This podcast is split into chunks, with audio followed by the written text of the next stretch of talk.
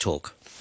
567 AM, Radio 3. And now the weather, currently uh, mainly cloudy and it's cold. Bright periods during the day. Maximum temperature 16 degrees, currently 14 degrees, and 66% uh, relative humidity. And now we're going to join Barry O'Rourke with the half hour news. President Biden has announced that the United States will send 31 tanks to Ukraine in a significant policy reversal. They're among the most capable in the world, but their arrival in Ukraine will take several months. The U.S. National Security Advisor, John Kirby, says they are to help protect Ukrainian land. These tanks are meant to help Ukraine fight effectively uh, on open terrain to defend their sovereignty and their territory and to win back territory that the Russians have taken from them. They don't represent an offensive threat to Russia. Do they represent a threat to Russian soldiers? You bet they do, but not to Russian soldiers that are in Ukraine, not not to uh, not to Russia proper. Hours earlier, Germany confirmed it would supply 14 Leopard tanks. They can also be exported by other countries, including Poland and Finland. Moscow has reacted angrily to the news, describing it as extremely dangerous. But the Kremlin spokesman, Dmitry Peskov, said foreign tanks would burn like any other on the battlefield. The police have defended the officer who shot a man on the island of Peng Chau on Tuesday night, saying he felt his life was under threat. Officers say two policemen were responding to a noise complaint on Wing On Street. They allege that the man, who appeared to be drunk, grabbed the officer's neck and pushed him down the stairs. The officer warned him and then fired three shots, two of which hit the man in the stomach and arm. Danny Lee is a detective inspector in the Marine Regional Crime Unit. The police force has a guideline to govern whether a police officer should discharge his firearm. And one of the factors is that uh, the perceptions of the police officer, whether he will be uh, suffer from death or seriously bodily injury. And at that moment, I'm uh, sure that my officer has a perception that he may suffer from death or seriously bodily injuries, and so he discharged his firearm. And this reason is justified. The 43 year old man who was shot was taken to Eastern Hospital by helicopter and is said to be out of danger after undergoing surgery. A 33 year old man was arrested on suspicion of obstructing and assaulting police. The Chinese consulate in Nagasaki has confirmed that at least one sailor has died and nine others are still missing after a Hong Kong registered cargo ship sank in rough seas between Japan and South Korea. The conditions of the other 12 sailors who were rescued have yet to be confirmed. The Japanese Coast Guard said it received a distress call from the vessel, the Jintian, on Tuesday night. Sean Kennedy has more details. Media quoted one person on the ship as saying it was listing and taking on water. Later reports said the 22 crew members, all Chinese or Myanmar nationals, had transferred to lifeboats. Three Coast Guard vessels, a helicopter, and an aircraft were dispatched to search an area some 110 kilometres west of the Danjo Islands. There was no immediate word on what caused the vessel, which was carrying lumber, to capsize. A group representing the mask making business in Hong Kong says government support will be needed if the industry is to survive when compulsory mask wearing comes to an end. The Hong Kong Mask and PPE organisation said about 200 companies set up in the sector early in the pandemic, but that's dwindled to about a dozen now, with officials indicating that the mask mandate will soon end. That group's chairwoman, Dana Wu, says it's worth keeping the industry alive here. We understand the future and we understand our position. But the technology and experience we gained in these three years, we already reached the international highest level, highest quality. We hope that government can help us to supply, can continue our business, our industry in Hong Kong. And we are needed and we are variable to stay and survive in Hong Kong too. Because we don't know uh, how many diseases come in the future. And finally, the European Court of Human Rights has confirmed it will hear a Dutch case against Russia over the downing of a Malaysian Airlines plane by Ukrainian separatists in 2014. Almost 300 people on flight MH17 were killed. The BBC's Anna Holligan has this report. This decision means Russia can be investigated for its alleged role. The Dutch government has accused the Kremlin of playing an integral part in the downing of the passenger jet, of failing to investigate the disaster, and of orchestrating disinformation campaigns that made it harder to find the truth and intensified the relative suffering. Judges at the European Court of Human Rights found there was evidence to support the Dutch allegations and rejected Russia's objections, pointing to the exceptional circumstances that existed then and now. There'll be more news on the hour from RTHK.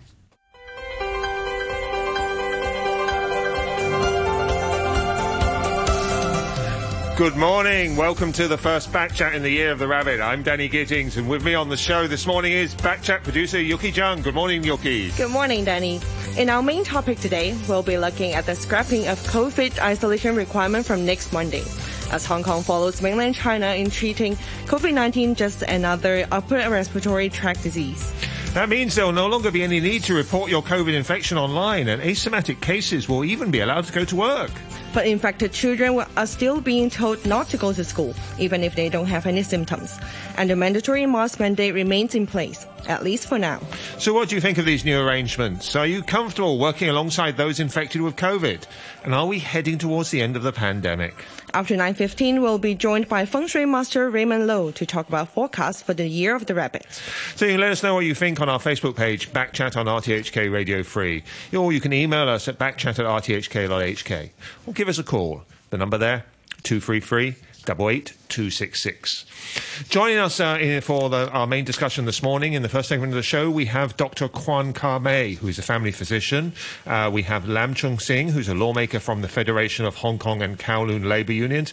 And we have Dr. Vijay Dhanasekaran, who's Associate Professor at the Division of Public Health Laboratory Sciences at Hong Kong U School of Public Health. Good morning. Welcome to Backchat. Uh, uh, uh Dr. Dhanasekaran, let, us go to you first. Um, this is going to be a big change, isn't it? From I mean, we've been, we've been through several years where you're told if you've got COVID, you've you've got to hide away and um, stay away from other people, and now we're saying you can go out on the street and you go to work. Uh, good morning, Danny. Yes, good morning. certainly, it's, uh, it's certainly a welcome move. It's, it's really great that the government has finally uh, decided that the case numbers are not really useful and uh, quarantines are not really necessary at the moment. Yeah, but I mean, surely people are going to be concerned. I mean, that they're, they're looking around themselves in the office. Who who else has COVID? And um, um, for those who haven't been infected, or those who were infected a while ago, and um, um people are going to feel, feel when you have such an abrupt change, people are going to feel ill at ease, aren't they? Oh, that's certainly right. Actually, I mean, this this government has always been changing things rather, you know, rapidly, rather than actually trying to educate and provide an advance information that this is going to happen at a certain time.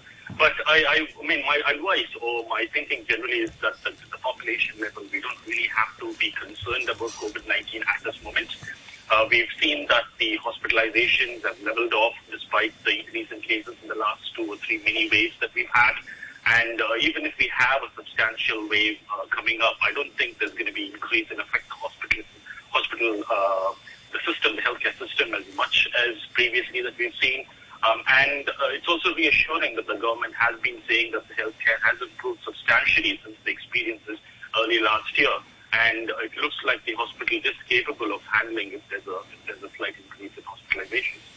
Yeah, morning, Dr. Vijay. So does that mean you think um, we have the enough resources or facilities to go through this um, transitional period? Uh, certainly, I think. I mean, as as the government has really highlighted that the population has built up substantial immunity to the virus.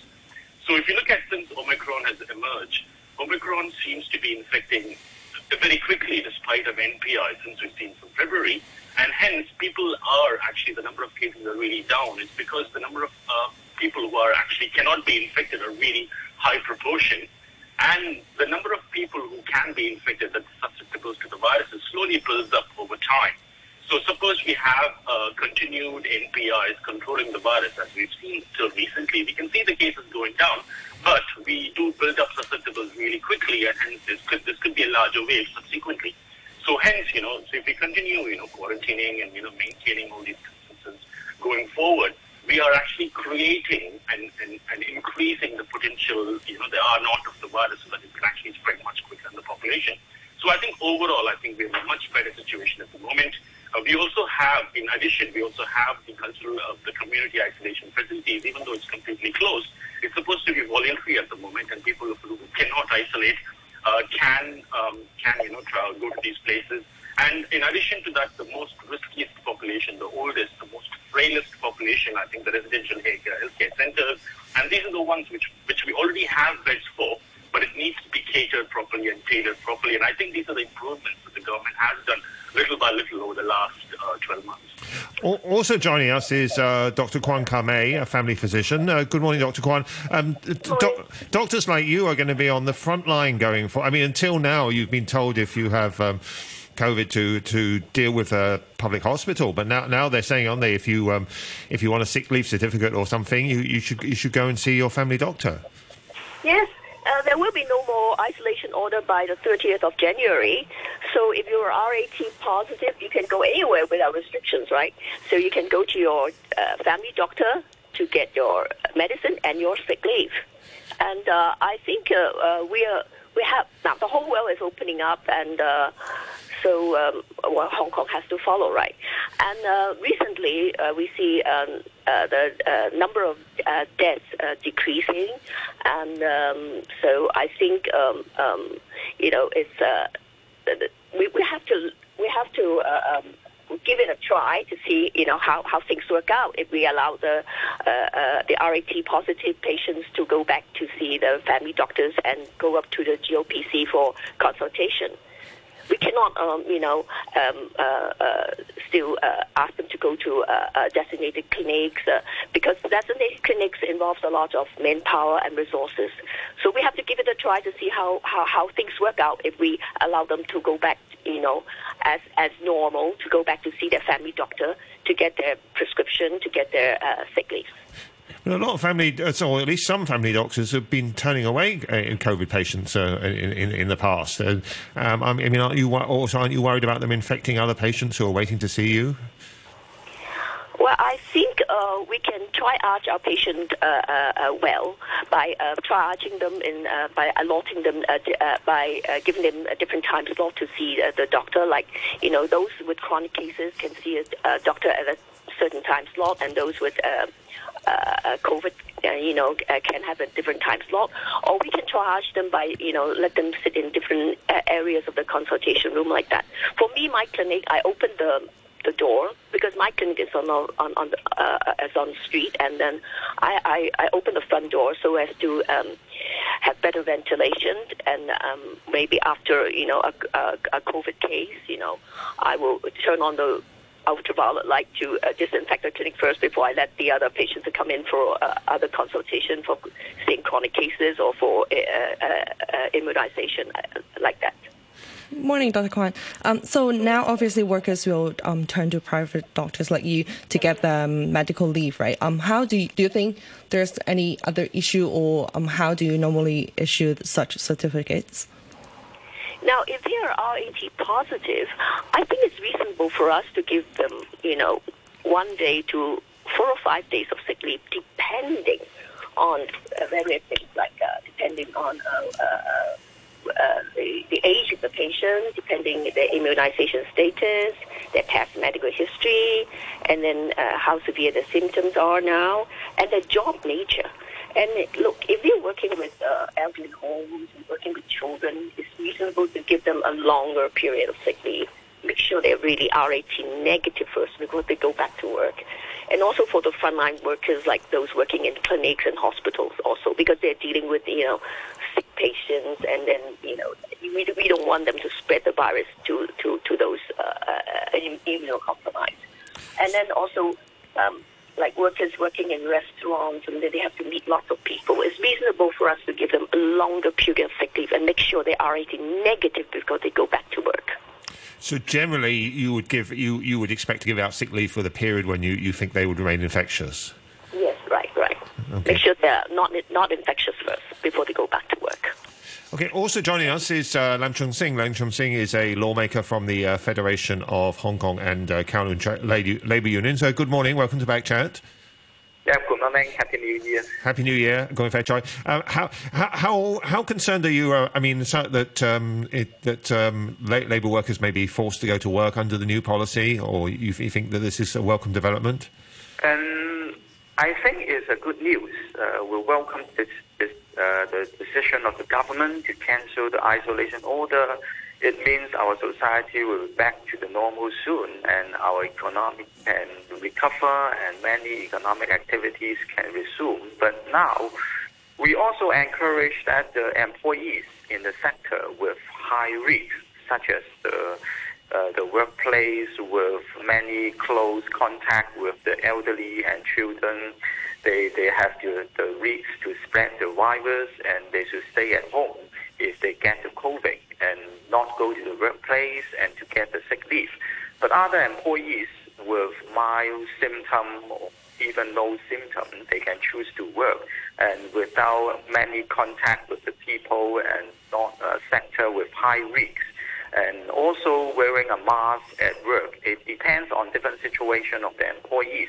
But the only point we worry that is uh, there may be some confusion among the employer and the employees because the government say that if the employees get the COVID or infected, they need to obtain the medical certificate in order to get the sick leave or sick allowance. But last year, we remember that under the fifth wave pandemic situation, the Labor Department issued a guideline. The employees take the rapid test and get positive result, and they can report to the online declaration system of health department.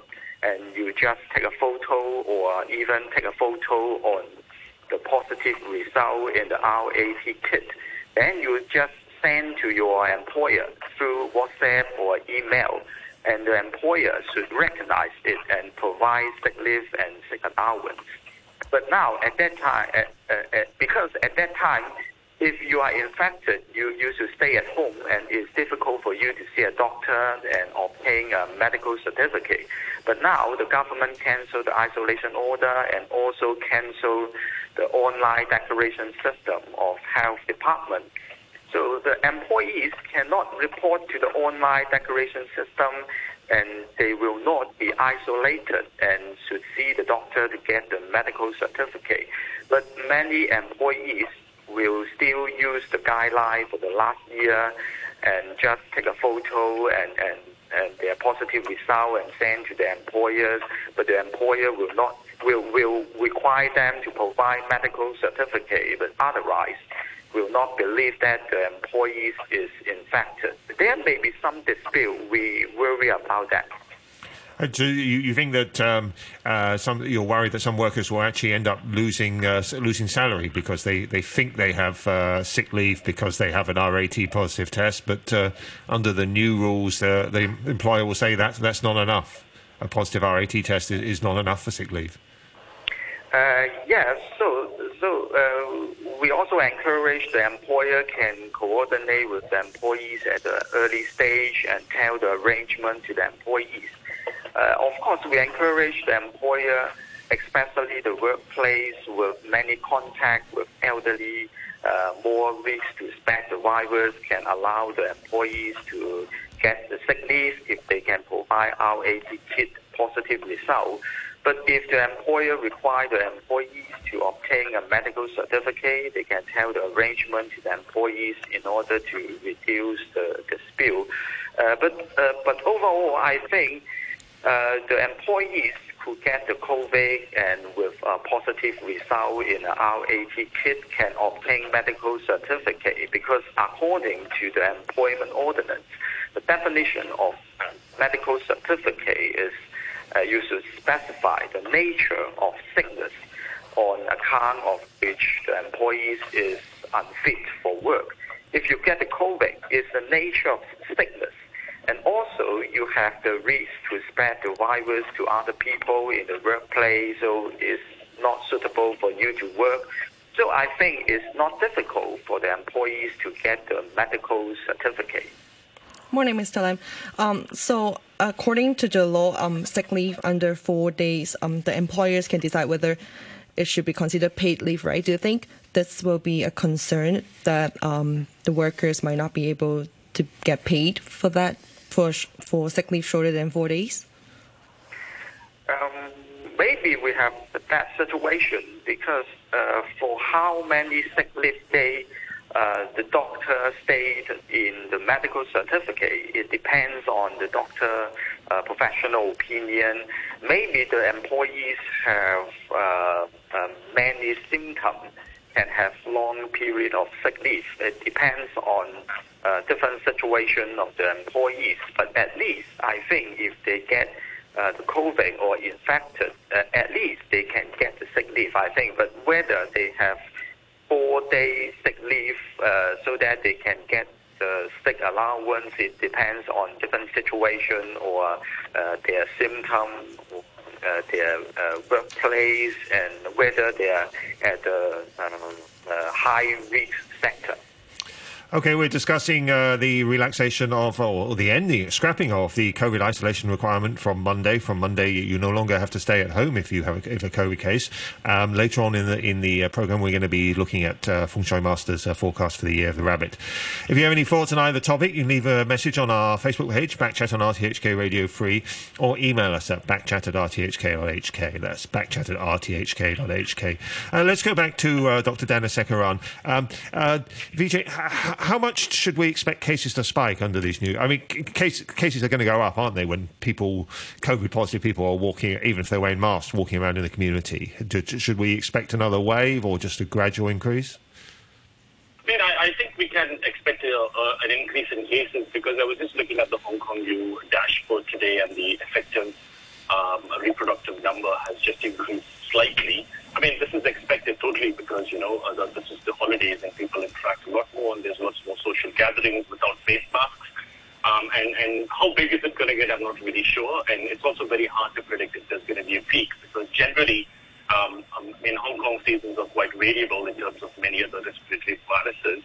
And another thing is, uh, it looks like globally, COVID-19, or at least Omicron, is almost, you know, coming to a steady state where where the peaks are not so high, the troughs are not so low. So we're coming into a steady state where there's constant circulation of the virus.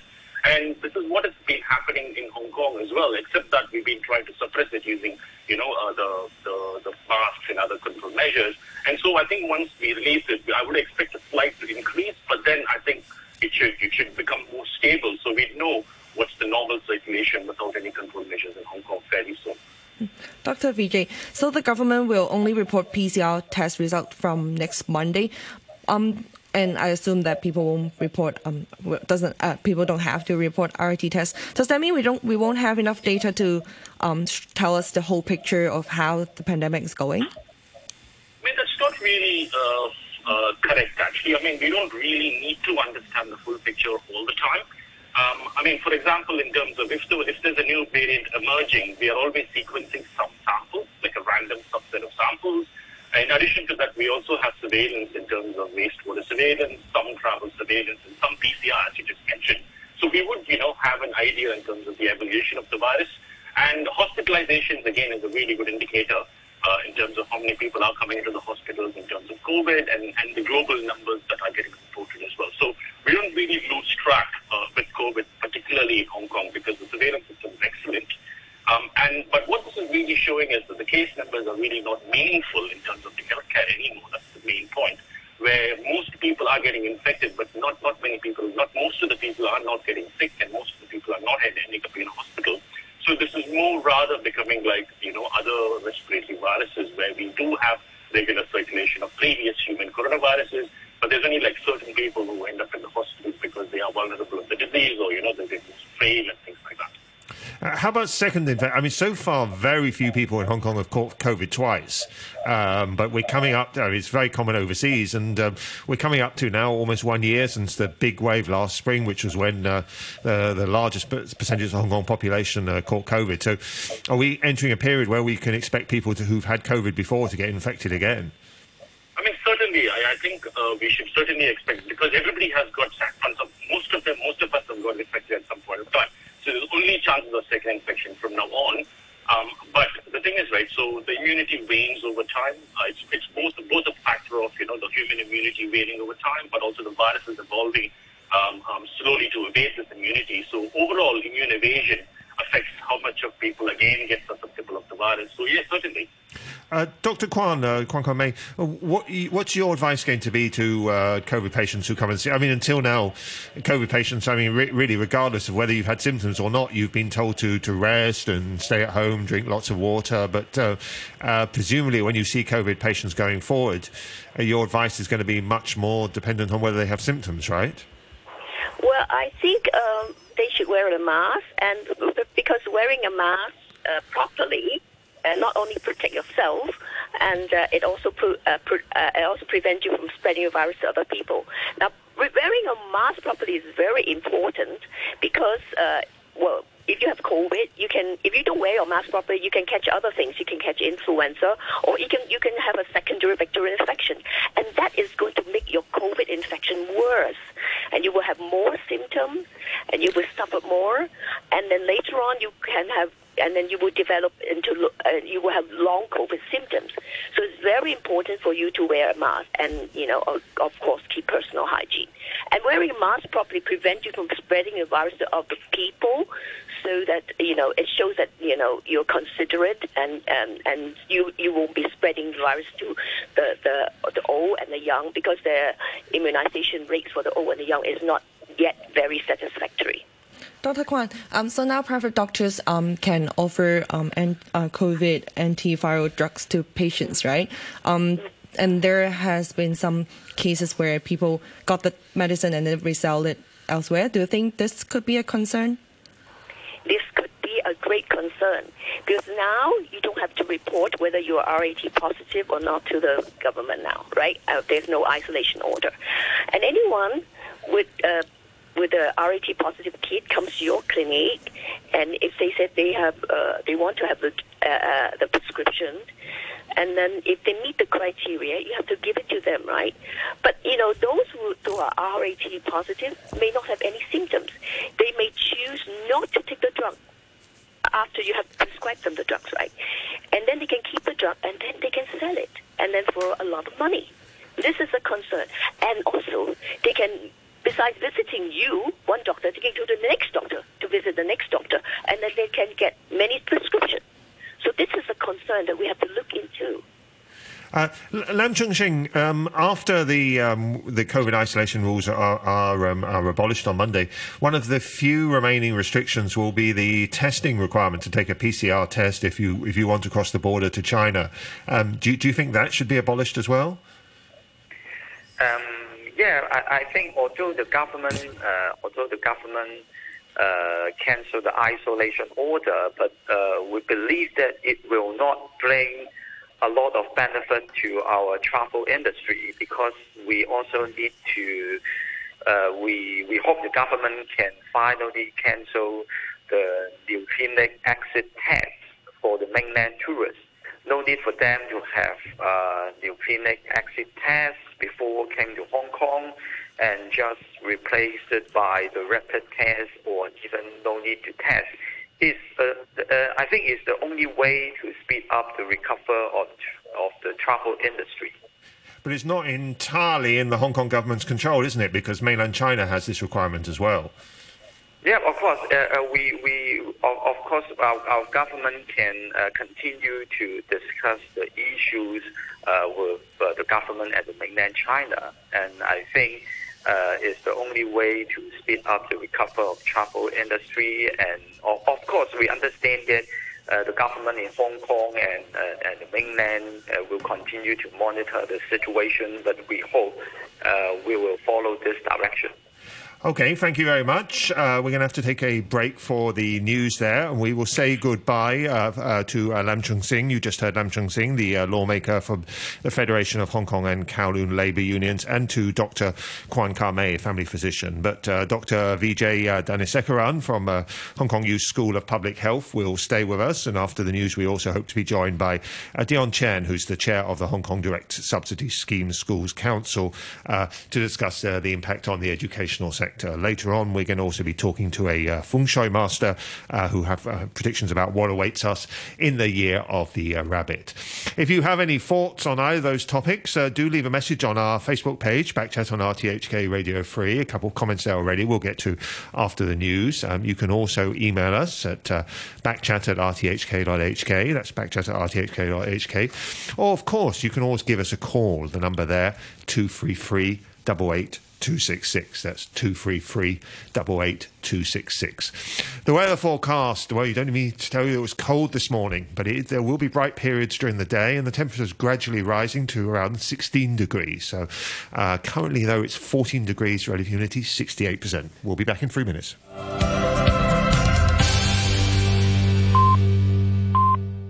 In our discussion about the uh, end of the COVID isolation rules from next Monday. From next Monday, even if you're diagnosed with COVID, you no, you no longer need to isolate. And of course, as we've been discussing with a couple of doctors in, in the first half of the show, I mean, if you want to um, take leave from work, you'll need to go and see a doctor and get a, a, a sick leave certificate.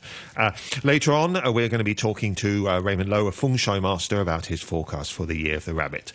If you have any uh, thoughts on either topic, uh, do email us at backchat at that's Backchat at RTHK Or you can uh, leave a message on our Facebook page, Backchat on RTHK Radio 3. Uh, before we go to our guests, uh, let's just bring in a couple of um, emails and Facebook comments that have been coming in. Uh, first of all, uh, uh, going back to the show, the show in the last year, because of course Backchat's been off um, for over the Lunar New Year.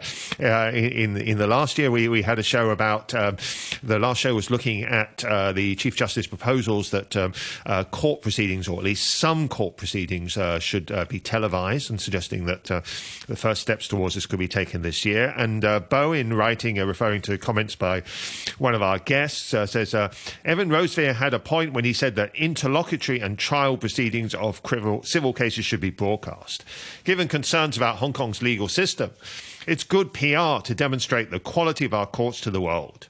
There's arguably not much need to do that as regards our Court of Final Appeal, as few would expect proceedings there to be substandard.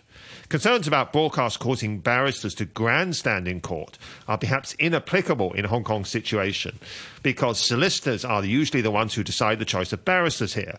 And being professionals, they won't necessarily be impressed by grandstanding. And on our Facebook page, a couple of uh, comments on um, uh, today's topic on the um, ending of the COVID isolation rules and general relaxation of COVID restrictions. Uh, first of all, Marcus, who has made a number of comments before about the issue of masks, uh, uh, saying again, no need for a law requiring masks then. Um, and uh, Richard uh, says the COVID theatre enters its last weekend run. The scientists are ignored. The politicians and their vested interests want it to go on forever. Its three-year run has turned Hong Kong into a backwater filled with paranoid hypochondriacs. Thank you very much, uh, Marcus and Richard. Uh, our guest, as we uh, continue the uh, d- discussion this morning, uh, still with us is uh, Dr. Vijay Dhanasekaran, who's Associate Professor at the Division of Public Health Laboratory Services, Hong Kong U School of Public Health. And we're also now joined by Dion Chen. Dion Chen is the chairperson of the Hong Kong Direct Subsidy Scheme Schools Council and also principal of um, Ying Wa College. Good morning, uh, Mr. Chen. But Welcome back to Back Chat and Happy New Year. Happy New Year, morning everyone. now, uh, under the new rules, um, or the, the, the, rules at least for the moment, uh, students still need to take RAT tests um, every day, but teachers don't. Uh, does does that make sense? I, I, mean, I know my kids were complaining about it, saying why, why do they have to continue taking tests when their teachers don't anymore? Right. Uh, yeah, we also received this uh, um, sort of circular and also the information from the uh, government right before the Chinese New Year started. And uh, yep, the current requirement questions uh, have to do the RAT starting from next week.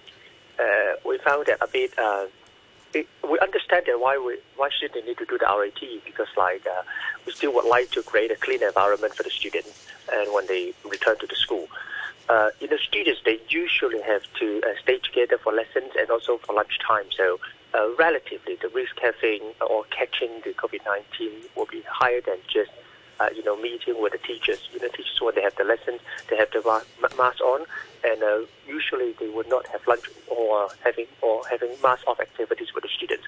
So, like with the mask protection, only students having the RAT, I understand that um, I can't say really sense, but like uh, it's still uh, understandable. Okay, but I mean, um, do, do, you think that um, the parents will be worried that uh, kids will be catching um, COVID from their teachers now going forward? Well, uh, I don't think it will be a very high chances of having that situation. As mentioned earlier, that uh, when teachers and students having the lessons, uh, both students and teachers will be having the mask. And uh, having a, during the lunchtime, uh, students they only have lunch with themselves, and uh, not that common that teachers have lunch with the students together. So, like uh, uh, teachers with the mask on, I believe that it's enough to protect students. And uh, I mean, although the requirement for testing for students is continuing for the, at the moment, I think we all expect that um, it's not going to be very long, um, maybe the end of February before that ends as well. Uh, at which stage you, you may have COVID infected um, kids at school as well. Well, as per the the number of cases announced by the government in the past uh, two weeks, it seems that the number of confirmed cases are uh, getting know, uh, lower and lower. And uh, it seems that the situation is getting much better in Hong Kong. And having one more month for you know the testing the RAT or testing the you know the, the COVID test, then uh, I think it's enough for the school having the clean environment for the students to return to school. Especially, I believe that why we need to continue with the RAT in February is because of just right after the long holiday. So uh, it, it is one of the safety precaution. I believe that. Morning, uh, Principal Chen. Um, can you remind me uh, what's the latest arrangement for um, school classes? Are they allowed to um, resume full day classes, or they're now still doing half day? Starting from, from February, all secondary school students they have to return to school for the full day face to face lessons. For primary school, starting from 15th of uh, 15th of February. Okay, and of course we're also going to see uh, cross-border children coming back to school, aren't we? Some of whom haven't been to school for three years. I mean, uh, in, at least in three years on face-to-face classes. What kind of impact will that have? Well, of course, like uh, it will bring back, uh, I believe that another level of harmonious in the school because they really haven't seen them, uh, the peers for long. And of course, the school will also need to help these students to re uh, you know, resettled in the school environment. Quite a lot of them, for example, they joined the secondary school primary school in uh, secondary one or primary one, uh, respectively, but they've never been to the campus. So the school, we need to have various programs for them to adapt to the new environment. Okay, a couple of comments coming in from uh, listeners. Uh, Rick says, if this mask fiasco is real, why has the rest of the world given up on them? We want and we need uh, choice. Uh, and Andrew says, a question perhaps that uh, we can put to uh, uh Dr. Vijay Dhanasekaran, who's, who's still with us. Uh, Andrew says, is there any scientific point in official daily tallies since Hong Kong's long-standing viral, co- ca- viral caseload infection yardstick was officially changed last, automatically reducing qualifying figures as of last Monday? I'm not sure last Monday or whether it's going to be next Monday that the change is going to take place, but certainly uh, they, they, are changing. Uh, well, uh, Dr. Dhanasekaran, should we still be publishing figures for? I mean, are, are they meaningless? do they have any meaning? That's right. There's no meaning in, in terms of, I mean, there is a meaning in terms of understanding what's going on in the community. But like I said earlier, it's not the only thing that we need to understand what's going on in the community. And uh, we don't really need to follow case numbers as well as, as much. And I also hear that from uh, end of this month, people don't have to report the RAT numbers, and the PCR test is going to be much lesser in terms of numbers. So really, the case numbers are not really uh, that useful. However, I, I could possibly comment on the face mask because there's been a few discussion here on the face masks, including Dr. Kwan mentioning it's really important to wear face masks. But I think I just want to clarify one thing, which most people don't seem to understand. The first thing is that there's two different things: individual level protection, which the face masks offer, and then there's the community level protection which the face masks offer. I mean, in terms of individual level protection, it's really good if you, you know, if you don't want to be infected, if you want to go in the community. But it's actually counterintuitive. Actually, if, if everybody is wearing a face mask, it's not going to make a tremendous difference in transmission of these viruses because we always transmit them in situations we don't wear the masks. Um, and it still allows these viruses to transmit in the community. So uh, everybody wearing masks, and especially mandatory masks, is actually not uh, not useful and there's no justification for it. And actually, it can hamper um, um, people's behavior as, as, well as increase, you know, future waves because we are actually being creating uh, increased number of susceptibles. And and finally, uh, with the, with the face masks in schools, it actually does not make any sense to do RAT as well for kids. Um, if you if you actually follow the same logical standards, you're going to have children wear face masks all the time. And, and these laws and these mandatory rules become almost verging into religion and certainly not science. Yep, Um, I also want to talk about um, vaccination here. Um, obviously, the government still encourage um, residents to um, take the vaccine. But then, do you think the relaxation of rules will actually lead to even slower COVID jabs uptake? Um, I mean, I think the government needs to do a bit more in terms of establishing when or what, what is a good period for people to get repeated vaccinated. For example, is it going to be an annual dose? Uh, what kind of recommendations? What what age do are we going to recommend the vaccine? Like in, for influenza, we have a really good protocol, right? We recommend the vaccines for the most vulnerable 65 plus, as well as very young children, and it's recommended annually, and it's recommended in the in the residential care centers and many elderly to take influenza vaccine. So I think that such a policy needs to establish in Hong Kong where we have a definite timeline when these vaccines are supposed to be taken and, and, and promote vaccines really well, not just for COVID, but also influenza uh, vaccines are available and they work quite well in, in terms of protecting you from severe illnesses. And we know quite clearly that these vaccines are uh, leaking in the sense that they don't really prevent transmission completely, but it protects you completely well. You don't get sick um, especially. So I think these are the reasons that needs to be considered and balanced. And we, we hope, I mean, the government needs to be, I mean, I, I, I hope the vaccine continues and improves and people uh, continue to take these vaccines annually, but I think the, the government needs to make that really clear. So you think it should be annually? I mean, I've seen some suggestions that for older people with weak weak immune systems, maybe they should be taking COVID vaccines twice a year. I mean, what what what do you think the norm for COVID vaccines will be going forward? I mean, I, I really think it would be an annual thing. Um, I mean, we don't really see any seasonal forcing as it, it seems to be circulating all the time. But um, um, I mean, I would I would expect an annual annual uh, division in terms of vaccines. But the vaccines are changing as well really rapidly. Now we have a bivalent vaccine, which we don't really know how long it is going to be um, um, protective, and, and it looks like it's a very good vaccine. It may last much longer. But again, this also matters with virus attenuation, which is another component which we need to consider in terms of uh, uh, advocacy, advocating annual annual vaccines. So taking the trends in the last one and a half years, uh, if, if this going to continue, I think an annual vaccine is sufficient only for the most vulnerable.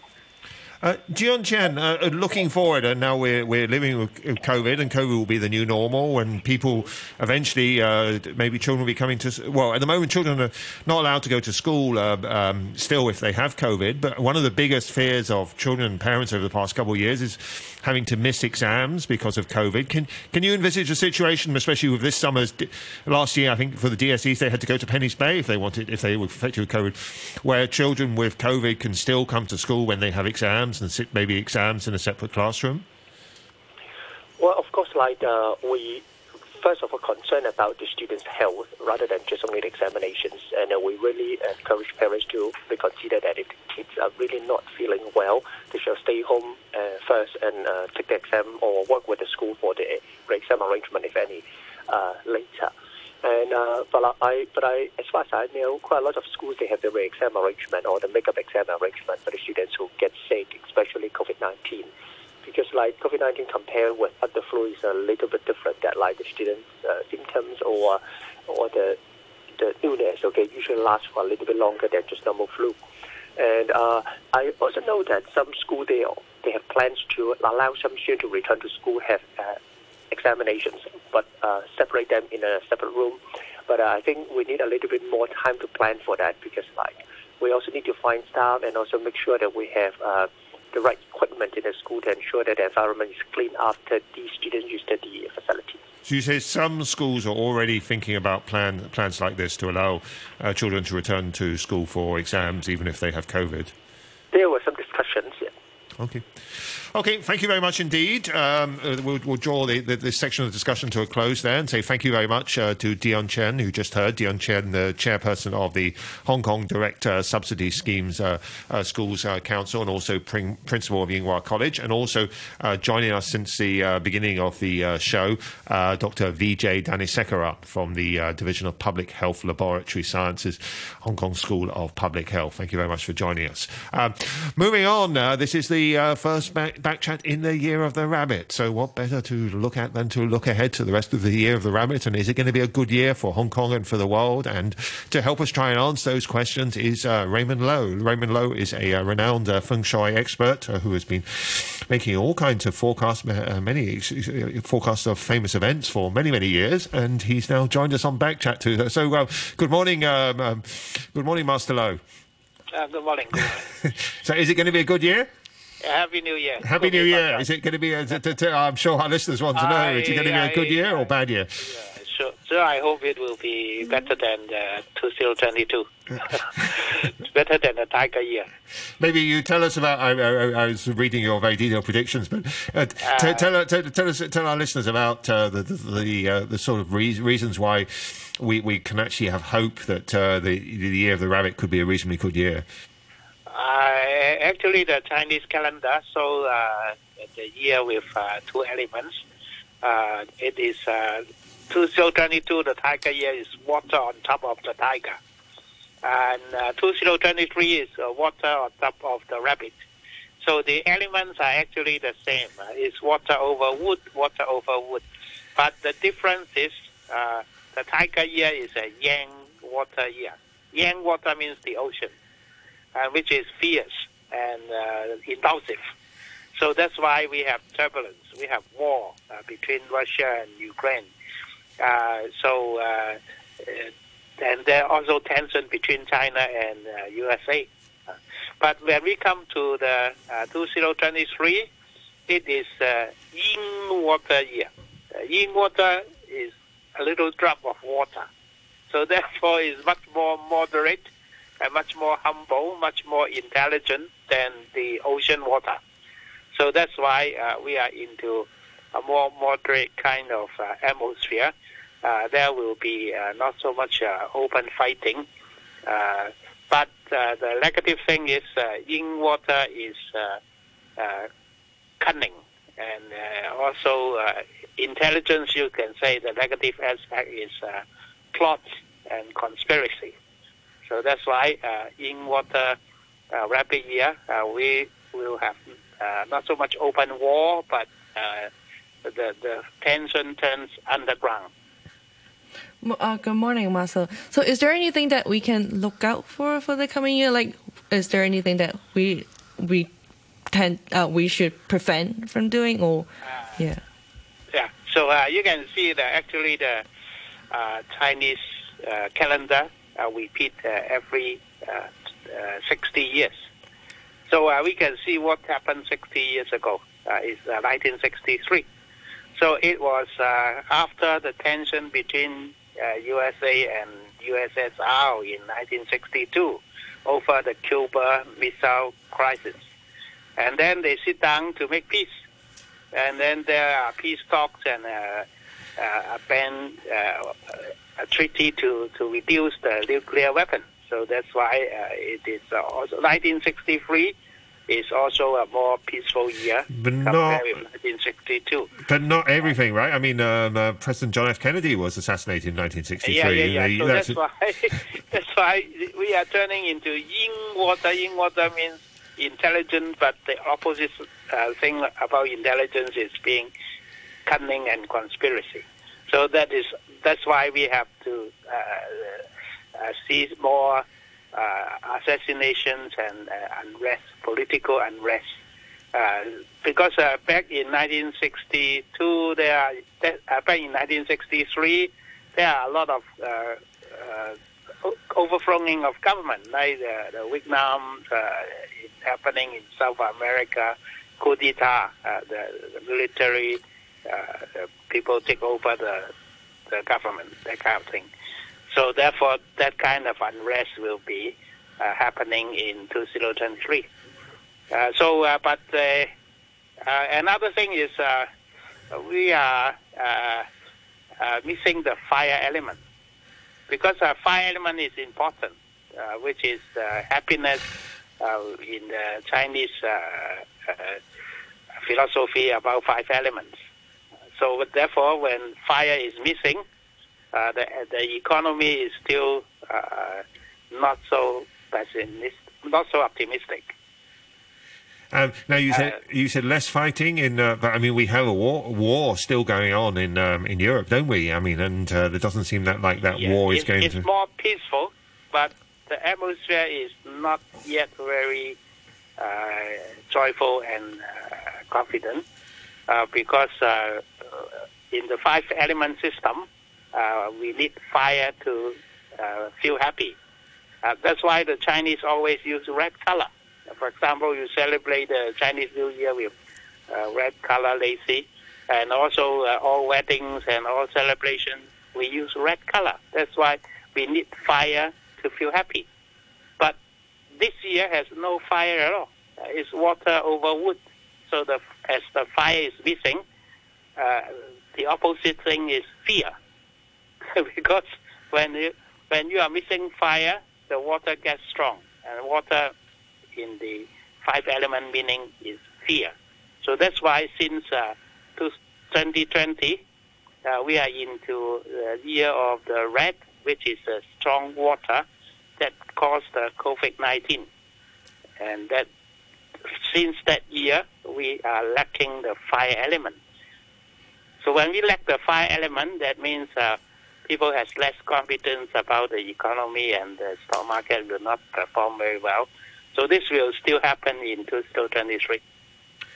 So it's going to be. It was uh, those who are betting on a rebound in stocks, uh, the stock market, are going to be. You think are going to be disappointed this year? Yeah. So uh, normally uh, we have uh, uh, more hope uh, to improve uh, in the spring and summertime because uh, spring and summertime we have stronger fire in the season. But uh, from autumn onward, that is from August onward, uh, I feel the economy will uh, turn down. Will, will, there will be setbacks and disappointment in the second half of the year. Oh, Marcelo, just now you mentioned wood, water, and fire. What are the other two elements that we have? Earth and metal. Uh, yeah, what does- water, yeah. fire, earth, and metal. Yeah, so what- this, What do Yeah. they mean? Or yeah, yeah. uh, these are the five basic energy which is uh, affecting everything in the world, uh, the, affecting our fortune, affecting the economy, affecting our health. So that's that's why uh, we always look at the calendar and we can see uh, uh, uh, what is coming up uh, uh, based on the uh, strong element. For example, uh, the strong element this year is uh, water and wood, and there's no fire and there's no earth. Uh, so that's why we already see earthquake. so because earth is weak, and there's no earth, and and they, there's lacking fire to support the earth, and uh, lacking fire means uh, people are lacking confidence uh, because fire brings happiness. So therefore, uh, we can see in the last few years we are under the influence of COVID-19. Uh, all kinds of entertainment, uh, uh, ha- ha- happy events have to be cancelled. Now you, sorry, you- you've you've um, you've you've got a long track record of predicting. Um, you say hundreds of events. You predicted the fall of Soviet leader Mikhail Gorbachev, the resignation of British Prime Minister Margaret Thatcher, and um, the killing of Os- Osama bin Laden. So um, it's now now's the time to sort of continue your your, your track record. And uh, can you make make some? Um, can you make some specific predictions for us for the coming year? Are, are any um, world leaders going to fall from power this year?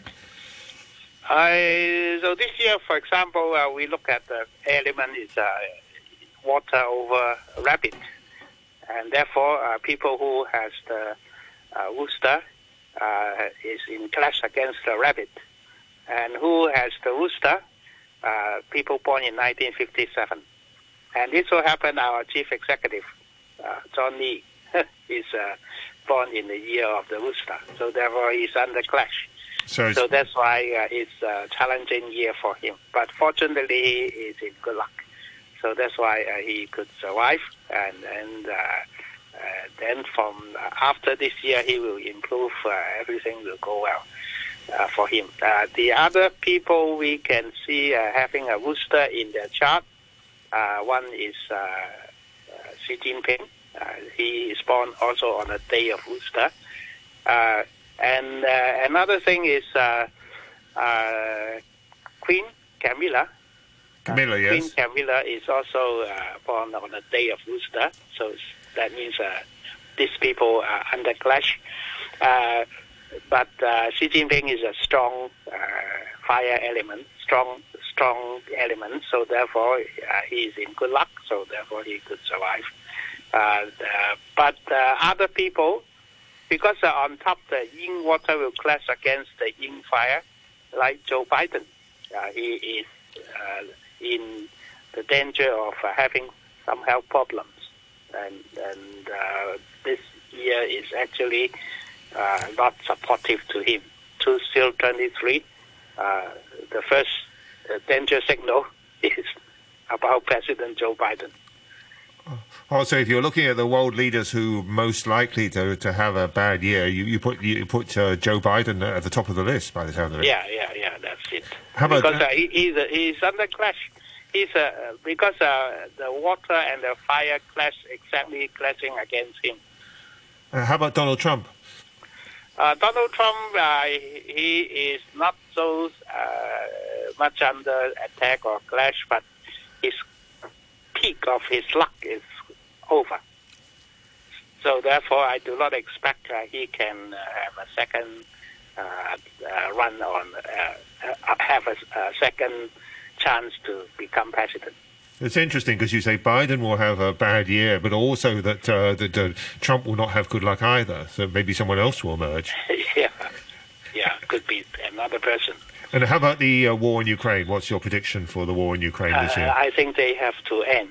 As, as I mentioned earlier, the in water means um, this year will be more moderate, and uh, people have tendency to be uh, making negotiations and compromise. Uh, and also, it means intelligence. That means uh, people are more smart uh, not to go to war. Uh, that is exactly the same like uh, the last uh, 60. We, said the calendar repeat every 60 years. 60 years ago, 1963, the, the crisis between uh, USA and USSR also finished, and they sit down on the negotiation table. So therefore, that kind of thing will be more easy to happen in 2023.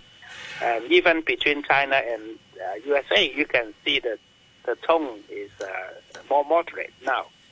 Uh, it, it is not so uh, confront, so much confrontation between China and USA since the beginning of the year. Okay, thank you very much. Uh, that's uh, Master Raymond Lo, Feng Shui Master, telling us that uh, generally it's going to be a good year, perhaps not a good year for Joe Biden, but a good year for the world in the year of the rabbit. So we, we, we'll, look forward to that. Uh, uh, that's it for today. Uh, thank you very much, uh, Yuki, Backchat producer, joining us in the studio today. Um, the weather forecast, it's going to be mainly cloudy. You know, it's cold in the morning, but it is going to warm up to uh, 16 degrees. Currently uh, 14 degrees. Uh, relative humidity 67%. Uh, we'll be back tomorrow. Before making a booking at a guest house, remember to check if it has a valid license. Unlicensed guest houses may not comply with building and fire safety requirements. If there's an accident, you may not be covered by your insurance policy. To check the license number, you can visit the website of the Home Affairs Department's Office of the Licensing Authority website at hadla.gov.hk. Stay safe. Stay away from unlicensed guest houses. The news with Barry O'Rourke. President Zelensky has warmly welcomed the decision by Washington and Berlin to send advanced tanks to Ukraine. In his nightly address, he said speedy delivery and sufficient numbers were key to his country's defense.